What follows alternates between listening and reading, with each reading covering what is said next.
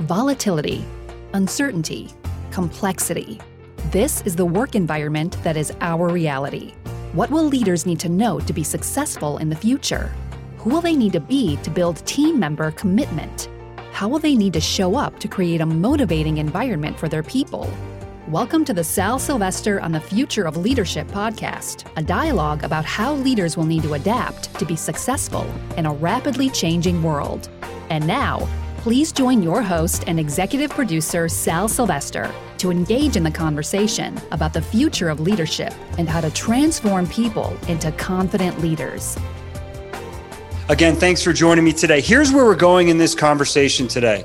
I want to share some learnings. We've got about 15 key learnings that uh, we've been experiencing as we've all been working in this remote environment since early March. So, we're going to share some of those learnings today.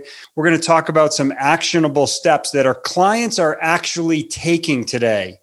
And, hopefully, they will be some ideas that you can take and potentially use in your organization. Or they're not all the right answers. Maybe there's some ideas that come up today that you can take and uh, might spur some other thinking for you. We've organized those around our human workplace needs model. More to come on that.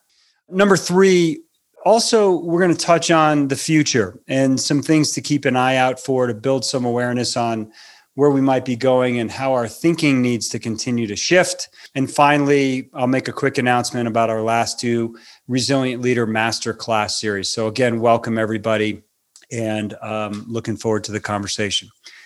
Well, look, there's uh, there's certainly been a lot going on in this world, which is really why we have been focused so much on resilience in this last quarter of 2020. And I remember on March 9th or March 10th, I was supposed to head down to um, work with about 65 leaders in Florida.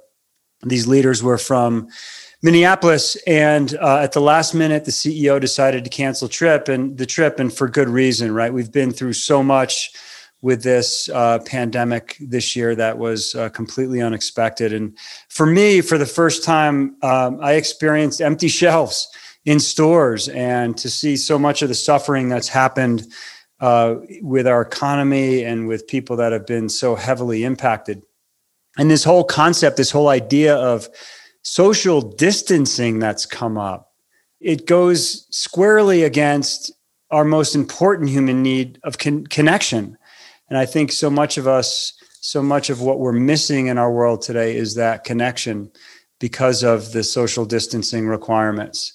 And we are also dealing with so many unexpected things at home. I know a lot of working parents, including myself. I've got a seven year old and a four year old, and my seven-year-old Eli started school this this late summer, early fall, with online uh, learning. Imagine teaching a first grader in an online forum, but then balancing that with with work and other folks are, have older parents or family members at home. There's a lot going on in the household as we're engaging and trying to uh, to thrive and survive in this environment today.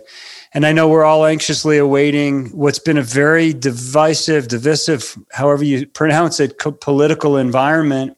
And uh, that's added to the global, I think, layer of stress that so many people are feeling today.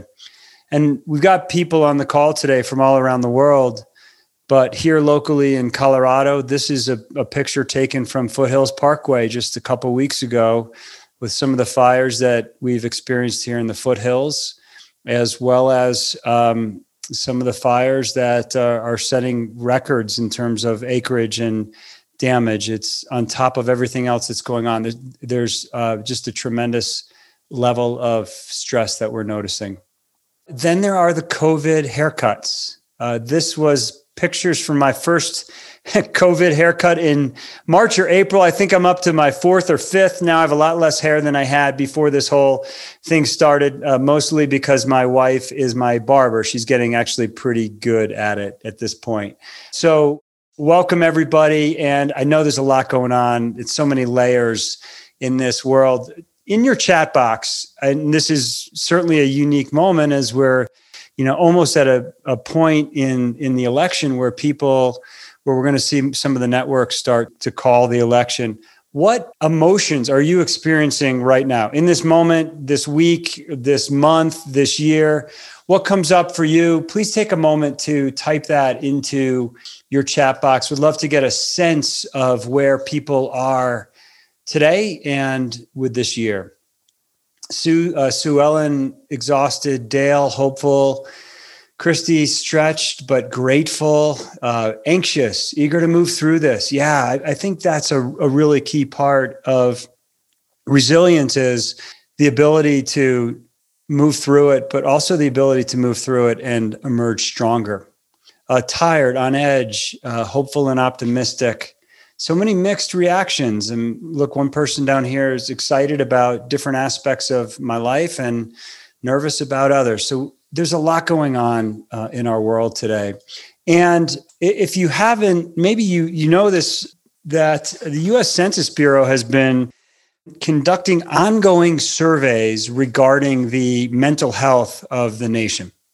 And some of their most recent data was published in early to mid September. And we had a terrific podcast guest, Dr. David Palmiter. He's a professor of psychology and a practicing uh, clinician for over 30 years. He shared some data with us in a podcast that we released last week. Check it out if you haven't already. But some of the data that came out in mid September is that 52% of our population has been feeling down, depressed, or hopeless at least several days a week. 21% of the population, more than half of the time, 50% of the time. It's enormous numbers here. And the frequency of people who are feeling nervous, anxious, or on edge 63% of the population at least several days a week, and 30% of the population at least half the time. Now, why in the heck would I show you that data? And by the way, feel free to come off mute and, and make a comment or feel free to tech, put it in your, in your chat box. Why would I show this data to you? A group of leaders, cross industry leaders who are on this call right now uh, around the globe. What's important to know about this data? We're not alone. Yeah. Yeah, it's it's um, to acknowledge the stress levels from Paul. We're in it together. Someone else mentioned, yeah, all of those reasons, all of those reasons, emotions are fluid. They are. And some of you may have seen uh, the work by Elizabeth Kubler Ross and, and the grief cycle. There's a the familiar way of living that that we had up until March 9th or 10th or whatever the specific date is for you has changed and and within that there's a loss and it's it's normal to not feel normal this time and and we all sort of go through this cycle of denial anger depression bargaining and acceptance and there's other words in there that might describe any one of those phases but there's an element here that i think is particularly challenging when we lose somebody or other traumatic events that happen to us, oftentimes it's visible. You can sort of see it or feel it in a different way. But we're going through this grief. And in many ways, this virus, it's confusing because our primitive mind doesn't know what to do with it. We can't see it. And so it breaks our sense of safety. We felt that loss of safety and certainty. We'll talk a little bit about that today. And so I'm just I'm showing this data for the reasons that you put in your chat box. It's normal to feel uncertain in these times. It's normal to maybe not feel normal.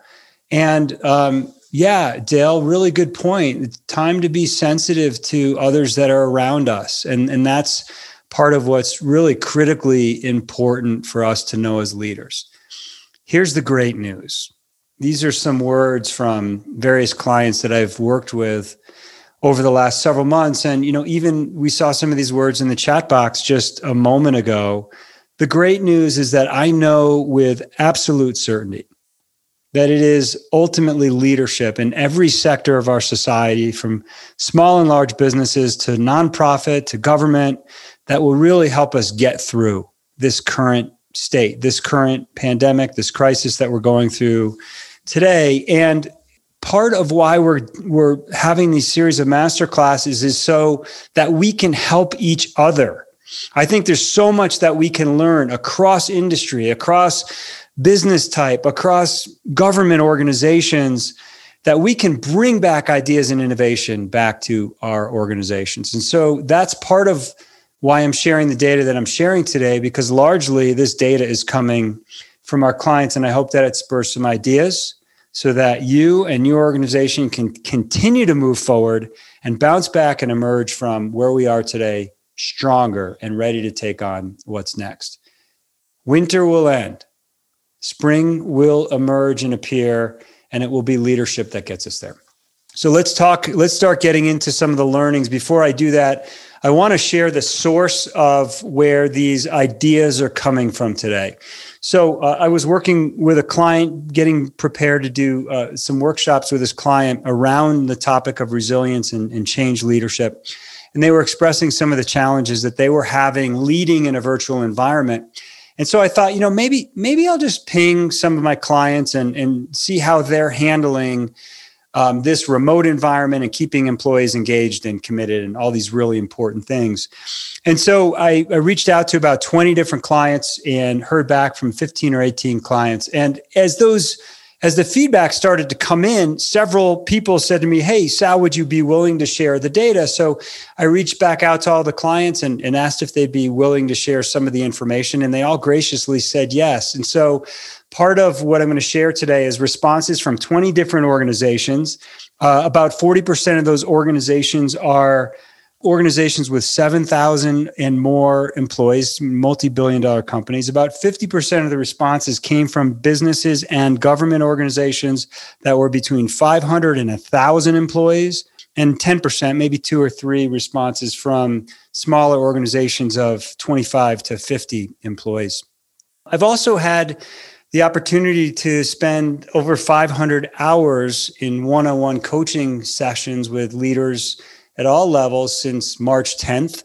And so there's just some interesting general insights and patterns that we're noticing, and even that we're noticing in 360 feedback data that's coming up. So I'll bring in some of those insights and data that we're seeing in both the 360 results and uh, in our coach metrics platform and i've also worked with over a thousand leaders myself and my team probably 10x that since march. So we're, we're learning a lot anecdotally and factually about what's happening in our world today. So as the data started coming in from these clients I, we had to figure out how to organize it because they were uh, there were a number of comments that were really helpful, verbatim comments. And so we decided that it fit really well within our human workplace needs model. And this is a model that we created, we use with executive teams, and we use on culture change initiatives because we believe it embodies how we think leaders need to show up and how to create a culture that really speaks to the needs that people have in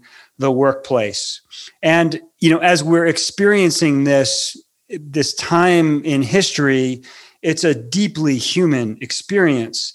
And I think we have to lead with more humanity in order to move forward and to emerge stronger. So we organize the data across these six levels of our human workplace needs model connection with people, certainty as a result of safety, contributions being valued, creating clarity of the what and how. Those are what we call the four core needs, the basic needs that everyone has in the workplace.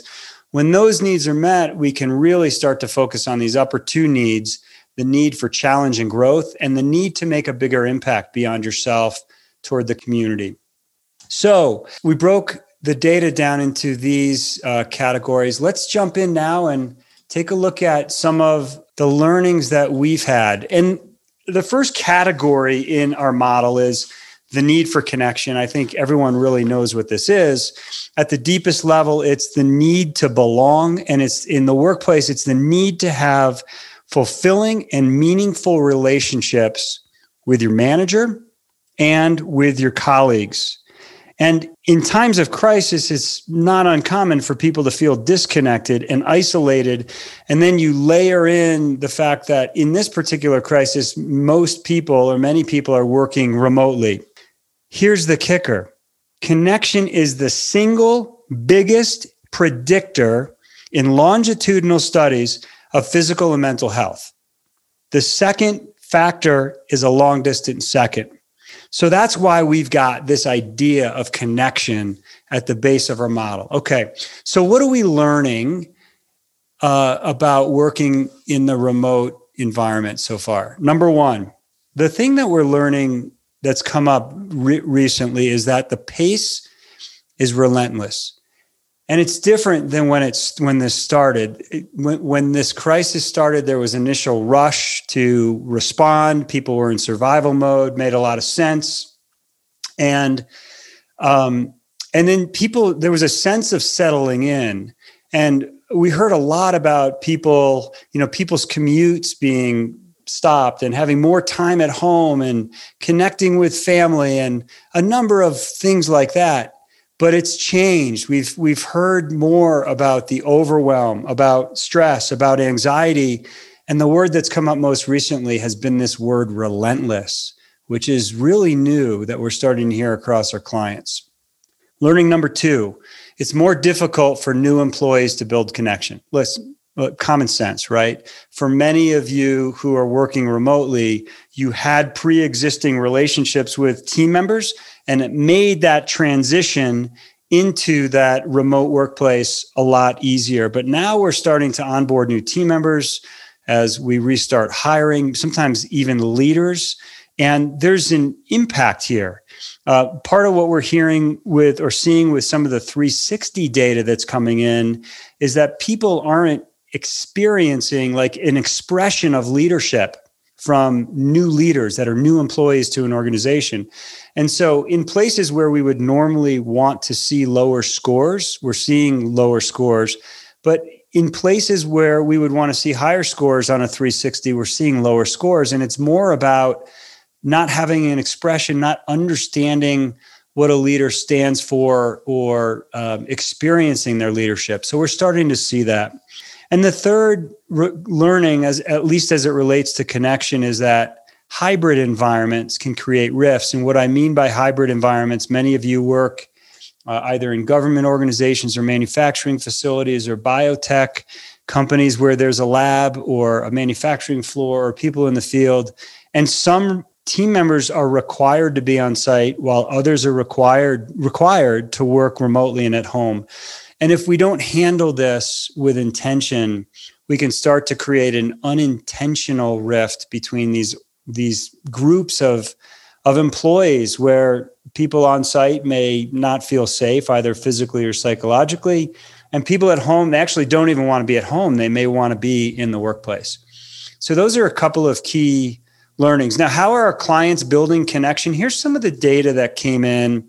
Some of these things are common sense. So these are not necessarily answers for you but what i hope they do is maybe trigger a little bit more uh, thinking or ideas that you can implement in your workplace. First of all, individually. And as simple as this sounds, some of the consistent data we heard was we just need leaders that will listen and empathize more with people. Dale, I think that, you know, to your point that you made in the chat box earlier, that speaks directly to this point. We're seeing leaders take more opportunity to check in more often uh, in many cases without an agenda, picking up the phone, uh, seeing how people are doing, being really consistent with their one-on-ones. Uh, one of our client, one of our clients in, in the HR function created a template for leaders to use in their one-on-ones that you know just really considers some of uh, sort of these empathetic components as opposed to just project management updates and getting stuff done all the time and you know sort of related to this but not as as related really start to think about what you look like in the visual of a video conference. People's lighting is horrible or they're looking down at the camera or they're looking up at the camera.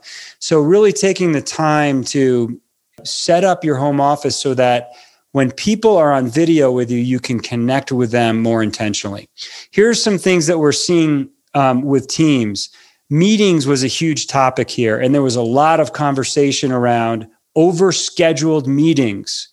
So for for many of us you know the days of having those water cooler meetings or the chance collisions where you you know you're walking in between conference rooms uh, that's and you bump into people you're able to connect with people that's different. It's it's ended or at least temporarily ended. And so now we've got so much communication that's happening over instant messaging or Slack or pinging people or chatting with people. A couple of things some of our clients are doing with meetings. Number one, they're blocking time just to get a lunch. I mean, sometimes we're on six, seven, eight, nine, ten hours of Zoom calls a day. So they're putting structures in place to block time. Uh, they're putting structures in place like not having meetings before 10 a.m. on Monday mornings. So people can get settled and prioritize their work, or having one on ones with your team members while walking outside, or no meetings on the second and fourth Wednesday of the month. So people are starting to rethink their meetings because this is how we get work done, especially in a virtual environment. The second thing that we're seeing, I know a lot of you on this call are doing this, is is really thinking about informal gatherings to build social connection. So, gatherings where there actually is not an agenda and it's really intended to just connect with people. We have a client, a technology client in Minneapolis, and the CEO of the company loves the Peloton bike and app and so every Friday morning, religiously, he has gotten a group of people from this tech company to sign on to a live Peloton class, and they're doing a Peloton bike ride together. Uh, another client uh, has created something they call Friday forums no agenda, just connecting with people. Other clients are streaming group yoga classes, meditation classes, mixology classes. So these are informal gatherings that we're seeing teams really come up with that are quite creative. At the organizational level, we're, we're seeing a lot of use of pulse surveys to assess the mental health and well-being of people, uh, I, both in the corporate world and nonprofit and government world. I just retired from the mountain rescue team at the end of 2019, and they're even doing uh, some pulse surveys to assess the mental health of those team members. One client reported creating an assistance fund. This was really interesting. So, as people are wrestling with some unexpected expenses or economic difficulty, if a spouse or partner has lost their job, um, this company is actually helping out with some form of assistance fund. Here's a direct quote from the chief uh, operating officer of a commercial real estate company that we've worked with. Uh, it's important now as ever before to listen to your employees' concerns and understand their personal dynamics. I think people are taking notes on how compassionate or at least attentive managers are in the midst of a crisis. So, uh, you know, back to just some of the basics of being human. Uh, what we are learning in our research around resilience is that resilient people focus on what they can control. So there's a lot of uncontrollable factors right now, all of which we've already mentioned on this calls, but there's also a number of factors that we can control. We can control what we focus on. It's easy to exaggerate or uh, distort the facts. It's also easy to avoid the current situation highly resilient people focus on what's actually happened. They focus on the facts. We can focus on what we believe and the meaning that we give to any event. We can actually control the meaning that we attach to any experience that we have, even if it is traumatic. We can control how we act. There are healthy ways and unhealthy ways of coping, and we can control what we learn. So, this is something we're seeing in highly resilient people is they're making some very intentional choices as we go through this uh, this period of time. All right, second up, which is um, certainty as a result of safety as it pertains to our human workplace needs model. Now, what are we talking about here? We're really talking about both physical safety and psychological safety. So, in some organizations, physical safety is important organizations um, where people are in the field, where there's a manufacturing facility, or again, a lab of some sort. And um, I would argue now today, every organization, there's some element of physical safety with COVID that we all have to be careful of. What we focus on in our work is really more around psychological safety. And psychological safety is really about um, creating an environment where people feel safe to take risk and be vulnerable with each other. Why is that important? Because that's what drives innovative ideas, creativity. We don't want people to be guarded. We want them to come to work and use their brains and share their insights and different ways of doing things. And if you look at some of the research around psychological safety, Ed, Amy Edmondson, Edmonton, sorry, at Harvard, lot of work she's done uh, around this topic. Google has done a ton of research on psychological safety. In fact, for Google, it's their number one characteristic of high performing teams. So this is really critical.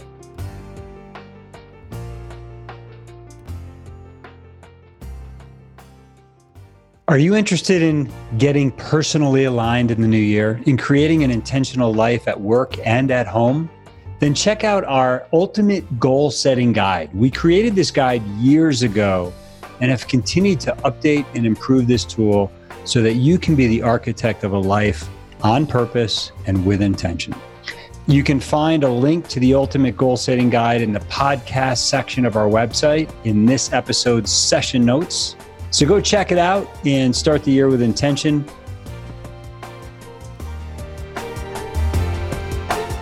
So, what are we learning in this remote environment around safety? Number one, we're seeing more humanity come out.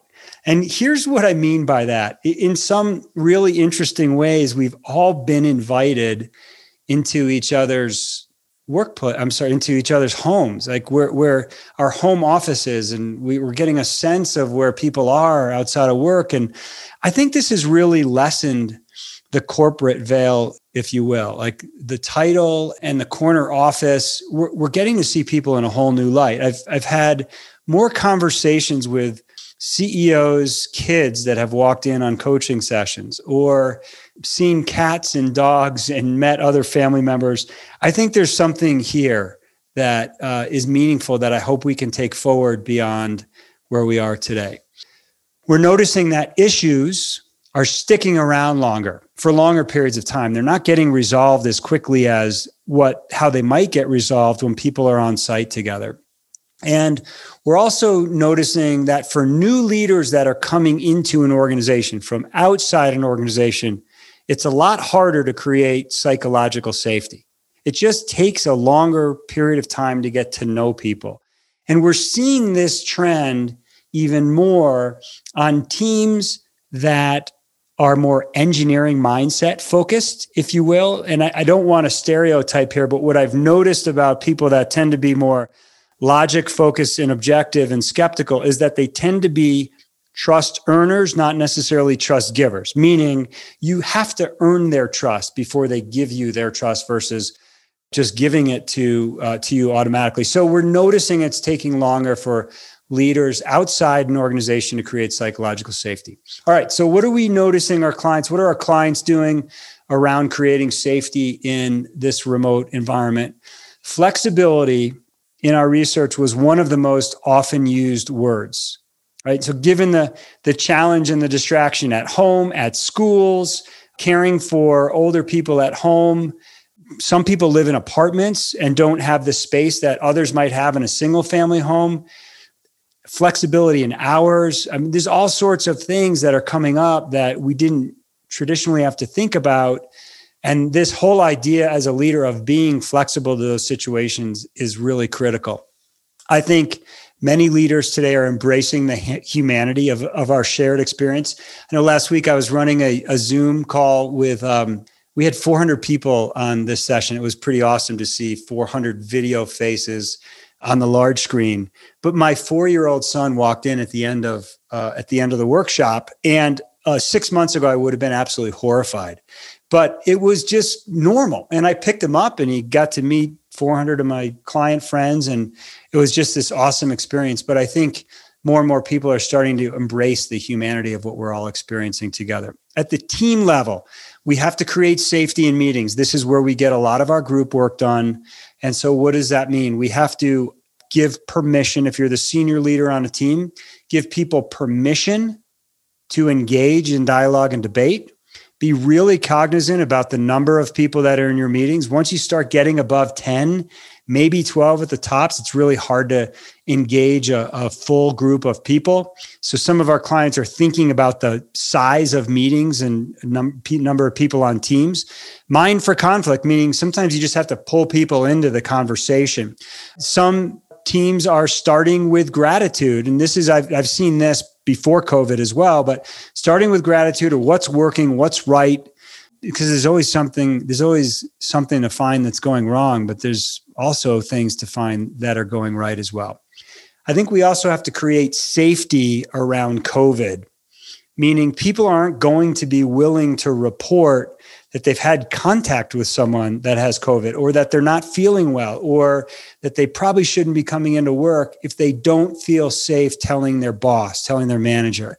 And I think this is a higher concern where you've got hourly employees that are out in the field and you know critically dependent on getting those hours in. So we have to create safety at multiple levels on teams. Organizationally, the idea of employee assistant programs uh, came up left and right, all size organizations. This was really critical, providing people with the mental health resources that they need to work through a lot of the challenges. We're seeing organizations use PTO as mandatory PTO, meaning they're requiring people to say, take a Friday off or take a few hours off here and there just to give them some relief and a change of scenery.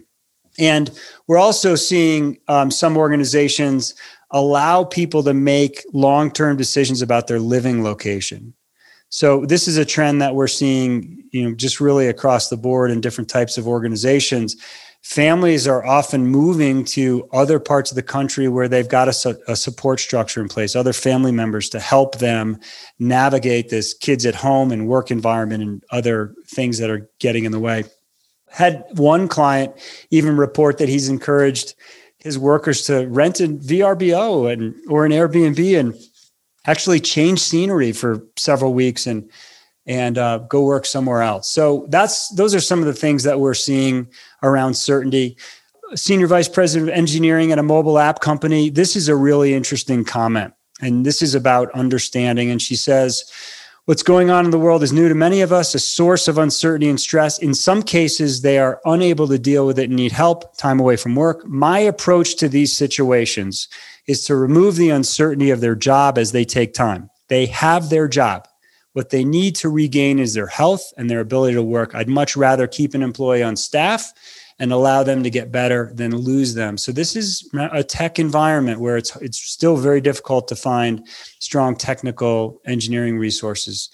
Chief operating officer of the same mobile app company, we've ramped up our communication and support around mental health, reminding people that they have free access up to 3 mental health sessions for free if they need it and with no questions asked. So they're they're really maintaining some confidentiality here. And we're also reminding folks about insurance coverage which also covers mental health offerings.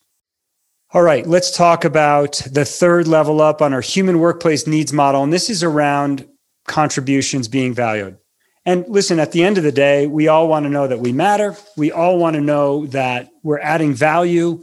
And we want to know that our voice has been heard. This is a really core human need that we've experienced with leaders at all levels and all personality styles. Some of the key things that we're learning leaders need to engineer wins. We know this about change in general. Uh, we're in this thing for a long haul. This is not about a sprint, this is truly a marathon. We have to think very intentionally about creating wins for our people like imagine going to a football game and not being able to cheer until your favorite team crosses the into the end zone. That would be really weird. But with as busy and relentless as this environment is, it's often easy to forget about cheering our people on. Valuing people has to go beyond just organizational benefits. So, a lot of the responses and a lot of what we're seeing leaders do is really focus on the benefits side of of valuing people. And I think we also have to personalize it more. And we'll talk a bit about how to do that. We have to think, if we're not doing this already, start thinking non traditionally about work hours. Uh, one leader I know is working shorter hours every day, but seven days a week because he has some childcare issues that he has to deal with. Another leader that I know is taking some of her one on ones with clients after i'm sorry not with clients with with her employees after her employees kids go to bed at nine o'clock at night So we're in this environment where the nine to five or the eight to five or whatever hours people work, I think we have to think non traditionally about when people get work done. Here's how our clients are valuing contributions. Again, a lot of these are focused on benefits, but they're allowing for more alternative schedules, alternative schedules to accommodate needs. One of our clients instituted a four day work week of the employees choosing. People are working from home or hybrid arrangements. Some people are taking leaves of absence. So we're starting to see various work arrangements emerge. Uh, one organization instituted, Zillow, as a matter of fact, instituted um, a week of family leave that people can use to deal with challenges that they might be facing without eating into their PTO. We're seeing um, other organizations start to use services like work life partnership and Homethrive work life partnership. I just did a quick search on that as a nonprofit benefit provider supporting mental health and Homethrive is a service that helps employees deal and care for older family members. So we're starting to see a, a lot of those types of things emerging in the workplace founder and ceo of an it services company says our people have always been encouraged to flex work around their personal lives to maintain a stable balance based on their individual needs always putting family and personal lives first and work second. Really interesting perspective isn't it? The job gets done and productivity is off the charts. I'm going to talk about productivity in a moment. And uh, the senior director at an online real estate company says our company has a week of family leave that they created in response to COVID. It's paid leave for anyone that needs to take time off to address personal issues, daycare, elderly parents, etc. This does not require them to use PTO or sick leave, and it only involves manager approval to eliminate red tape. Really interesting. Part of what we need to watch for as leaders is uh, a negativity bias. And this is an evolutionary function meaning it's easier for us. The consequences of ignoring positive information are typically less severe compared to the consequences of ignoring negative information. Negative information is threatening, right? So, what do we do? We move toward a fight or flight response mechanism, and we have to watch how we respond. Anytime we perceive a change or our environment is threat, there's potential for negativity bias. So, getting back into recognition, we have to think about offering recognition at a very personal level. We tend to think about building blocks, but not forgetting those aha moments, not forgetting when people go above and beyond and, and aligning your recognition to what people are actually contributing. If you give someone a $25 Starbucks card and they save the business a million dollars, you're probably going to piss them off, right? So we we have to think more intentionally about recognition and making sure that people know their contributions matter. All right. Let's talk about the fourth level of our human workplace needs model clarity of the what and the how. When we think about setting clear expectations, we think about two things. Number one, goals, roles, things like that. That's what we call clarity of the what. Do people have clear expectations around what results they need to produce.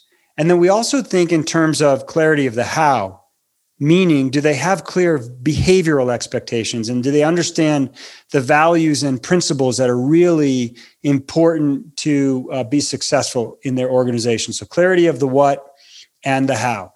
Some key learnings that we're seeing around clarity. Number one, people are productive in a virtual environment. That's the bottom line. We, we have consistently heard, and in some cases have heard, that people are more productive in a virtual environment. Doesn't mean that they feel connected. That's not the case that we're seeing. But surprisingly, people are productive in this virtual world, which is really interesting. Leaders may be over rotating on empathy, care, and listening. It's a little counterintuitive to every other message I've given you on this call today. But as we have spent so much time doing all the things that we've been talking about so far, at the end of the day, we still have organizations to run. We still have constituents and stakeholders to serve. We have businesses to lead. And if our organization isn't successful, we're not serving anybody. And so there's a balance here of being empathetic, caring, and listening, and also making sure we're having the right conversations that drive the right level of performance. Number 12 is people appraise events based on their own needs. And there's a term in, in uh, psychology called cognitive appraisal theory. And this speaks directly to what I talked about earlier, meaning we we give a meaning we attach a meaning to every experience that we have. And it's actually uh, more often than not it's the meaning that we attach that creates the emotion more so than it is the actual event itself. Okay so what does that mean in the workplace? I, I think it means we're going to have to communicate more with people. The research that i saw prior to covid was it took seven times of communicating something before employees really got it well, I think there's so much meaning that people are attaching to the events in our world today that are highly emotional and highly out of their control. I think it's going to take being more intentional in our communication efforts. And that's exactly what our clients are reporting as well.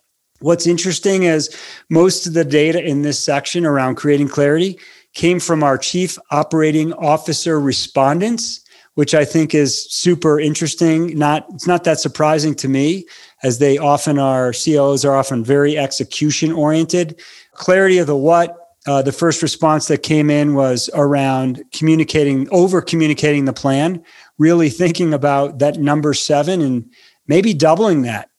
Number two is around sharing what you know and what you don't know, and also letting people know the time frame on when you're going to connect with them again next and give them an update. So they don't have to guess about that. Oftentimes we, you know, we don't have all the information as leaders, but we have to give people a path forward on when we're going to share the next set of information. And then finally, reassessing and balancing, rebalancing critical resources. Part of what we've seen with several of our clients is they've had to go through, uh, you know, the unfortunate process of a one-time layoff, but now they've returned to hiring, but they're hiring different parts of the organization. So, as the business needs change, as the market changes, as our customers have different needs, oftentimes we do have to reassess and rebalance. Here's what one of the chief operating officers that we surveyed said over communicate the plan. This includes both overall company strategy, where overall communication, it's always good, but even triple down on this in this environment, but also the COVID plan. So make COVID scenario based scenario planning updates regular part of ongoing communications, but also host special meetings on the topic as necessary. So over communicate the plan.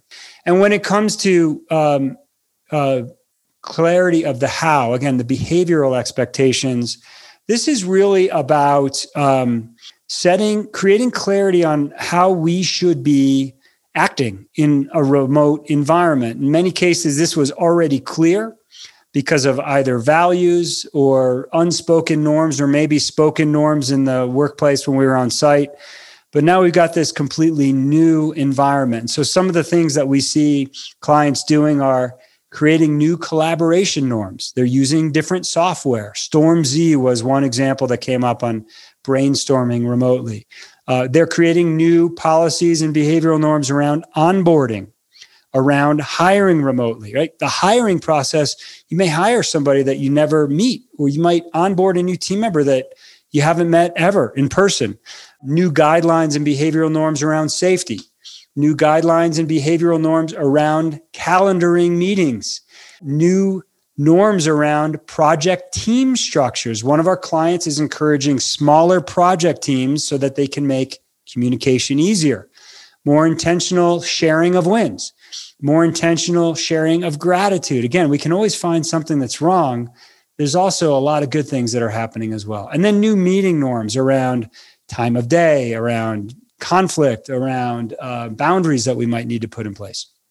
Uh, one of the COOs in our group said, I haven't shied away from any conversations, even if they need to be direct and unemotional. At times, I felt some in the team might have been taking liberties. In these cases, I've addressed the team as a whole and holding them accountable to one another. So we have to remember this isn't about lowering either your focus on results or lowering your focus on relationships. It's elevating both. I think great leaders focus on both results and relationships one recommendation that we have is get really clear about your meeting rhythm. And part of what often happens on teams is we Patrick Lencioni calls calls it meeting soup. We put uh, some strategy stuff and some tactical stuff and some information updates all into that weekly team meeting. And people struggle with uh, little or no resolution on, in, on issues or with context switching uh, or even clarity on what they're supposed to be thinking about in meetings. So instead, think about laddering your meetings. Uh, the daily stand up meeting, we took this from the agile or lean methodology. These are literally 10 minute stand up meetings, uh, quite literally standing up, where people are sharing some information, keeping each other informed, things like that. The tactical team meeting, this is typically a weekly meeting, 60 to 90 minutes, focused on operational related issues. Ad hoc meetings are typically deeper dive into specific topics and then strategic review meetings that tend to be more focused on higher level initiatives or review of or organizational strategy. And so think about layering your meetings. So on the day that you have your weekly team meeting replace your stand up meeting or don't conduct your stand up meeting. And the and the day that you have your strategic review meeting don't have your weekly team meetings so even though you might be adding more meetings you probably would be spending less time in meetings and if you start layering and laddering your meetings you'll have a more productive use of your meetings all right let's talk about these last two components of our human workplace needs model challenge and growth and then community impact, challenge and growth, really straightforward. Listen, people are either growing or dying. And as leaders, we have to find ways to help people grow if we really want it to create a fulfilling and engaged work environment. And then community impact, this is about doing something beyond ourselves. How we, can we as a team, as an individual, as an organization make a bigger impact on our world? And at the end of the day, people want to know that their life has purpose and meaning, and they're way more productive when they know that they're doing something that has impact. Here's a few things that we're learning. In crisis, we have to strike the balance between optimism and reality. Overly optimistic in crisis, and people are going to think you're full of shit. Lack of optimism, and no one's going to follow you. There's a, there's a strong correlation between resilient people and optimism. But especially in the earliest days of crisis, we do have to balance that and make sure that we're there's an element of realism. Learning number 14 33% of your workforce will never come back to work. We'll see if that plays out. I mean, we're finding that a lot of people are super happy at home, working autonomously, working independently, and super productive, and they want to keep it that way. Learning number 15 the relentless pace is reducing time for mentoring. We're seeing this in 360 feedback. I highlighted this because it's so critical. We have to be coaching our people so that they're making the changes they need to make consciously and, and, and subconsciously to, to keep up with the pace of complexity in our workplace. And part of what we're seeing in 360 results is leaders are scoring lower in this dimension of mentoring and coaching their direct reports while simultaneously scoring more or scoring higher in results that pertain to their peers. Really interesting data point that we're starting to pick up on. Oh, yeah. And uh, Zoom fatigue is real if you haven't experienced it yourself. Okay. What are our clients doing to create challenge and, and maybe impact with the community? Number one, they're finding opportunities to emerge from this crisis a better version of ourselves. And I think we all have to be doing this. I think we'd be doing ourselves a disservice if we emerge from this crisis more stressed, weaker, beat down, have not having taken care of ourselves. What are you doing to take care of yourself physically, emotionally, spiritually, intellectually? Leaders are rallying their people around a common cause. You may not know what your long term strategic plan is. Find a short term rallying cry for your people to give them meaning and purpose and share stories. Share stories about how your organization is impacting the world, our society, our your customers. I was just on a on a workshop last week with an organization that uh, makes technology for financial and academic institutions, and the CEO talked about how their technology is having a significant impact on all of these institutions. We have to find a higher meaning and purpose. If your organization doesn't have it, then use your role as a platform to do well and do good. I was um, in a coaching call uh, recently with a leader who wants to be a professor. He works for a financial services company, and that's his dream. I said, Well, what do you like about it? I like coaching people and I like serving people and I like helping teach people. Use your platform today in whatever organization you are to do the things that you've always wanted to do. Finally, get outside. I don't know about you. I'm going camping tonight. The weather's really nice. All right. So here's uh, a SVP of Human Resources at global tech company. Create hope for the future. Get clear in your vision. Bring purpose and passion to your work. Use this as an opportunity to merge better. Identify your gifts that this year may bring to all of us. There's a lot of things that are happening in our lives that may not have happened because of COVID that are good, actually. So let's try to find some sight into that. As we start to wrap up, I want to leave you with three quick points, a few things to watch for in the future.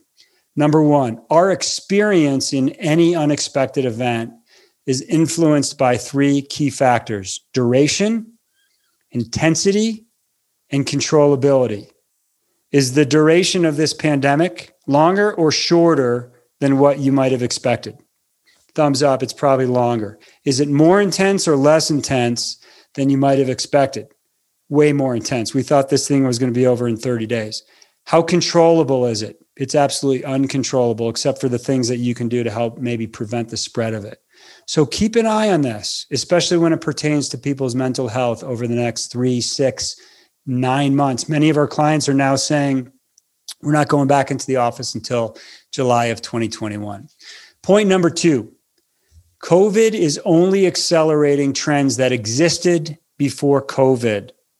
And so there is no normal. We aren't going back to March 10th. We have to embrace this virtual world. We have to embrace the digital transformation that we're seeing in so many businesses that have changed almost overnight. They've done more to change their business in months than they had maybe in the previous five years.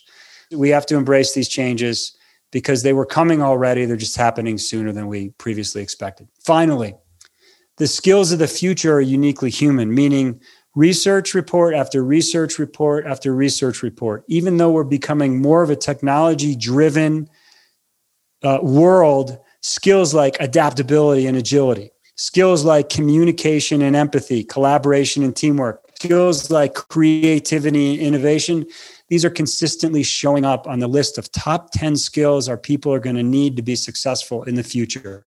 Why is that? Because in many cases our world there aren't there is not a playbook. And when there isn't a playbook on how to move forward we have to experiment learn and pivot quickly. It takes all of those skills to do that. In many cases the, the challenges that we're trying to solve are way too complex for any individual to solve by themselves. We'll be working on more cross-functional teams and we need to be connected and inclusive in our relationships. And finally the plans that we laid out at the beginning of the year are either temporarily or permanently obsolete. We have to embrace looking at emergent strategies to supplement our traditional strategic planning process. All of these things only happen with communication, with empathy, with collaboration, with teamwork, with adaptability, with agility, with creativity, and with innovation. Folks, thank you for joining me today. Um, I wish we had more time for conversation around this. I hope you got uh, some good takeaways that you can apply in your team. We've got a resilience workshop coming up December 4th, another masterclass just like this. It's free, and I hope you can join us uh, on January 8th as we kick off 2021. What we know is that resilient people have goals. So we're going to conduct a goal setting workshop. We're bringing back some of the work we used to do. So I hope you'll join me for that and check out our Future of Leadership blog and podcast. Great episode last week with Dr. David Palmiter. We've got one coming up with one of our executive coaches, Jan Jenkins, next week. There are a number of tools that we'll continue to be uploading and making available for you and your team. Thank you all for joining me. Please stay healthy and safe, and I look forward to connecting here in the near future. Thank you. I hope you enjoyed today's episode of the Sal Silvester on the Future of Leadership podcast. You can get session notes on our website at 512solutions.com. That's the numbers 512solutions.com. Please follow and like the podcast on iTunes or wherever you're tuning in. And if you want to learn more about how we can help transform your people into confident and action oriented leaders, please check out our website at 512solutions.com. I look forward to continuing the conversation about the future of leadership. I'm out.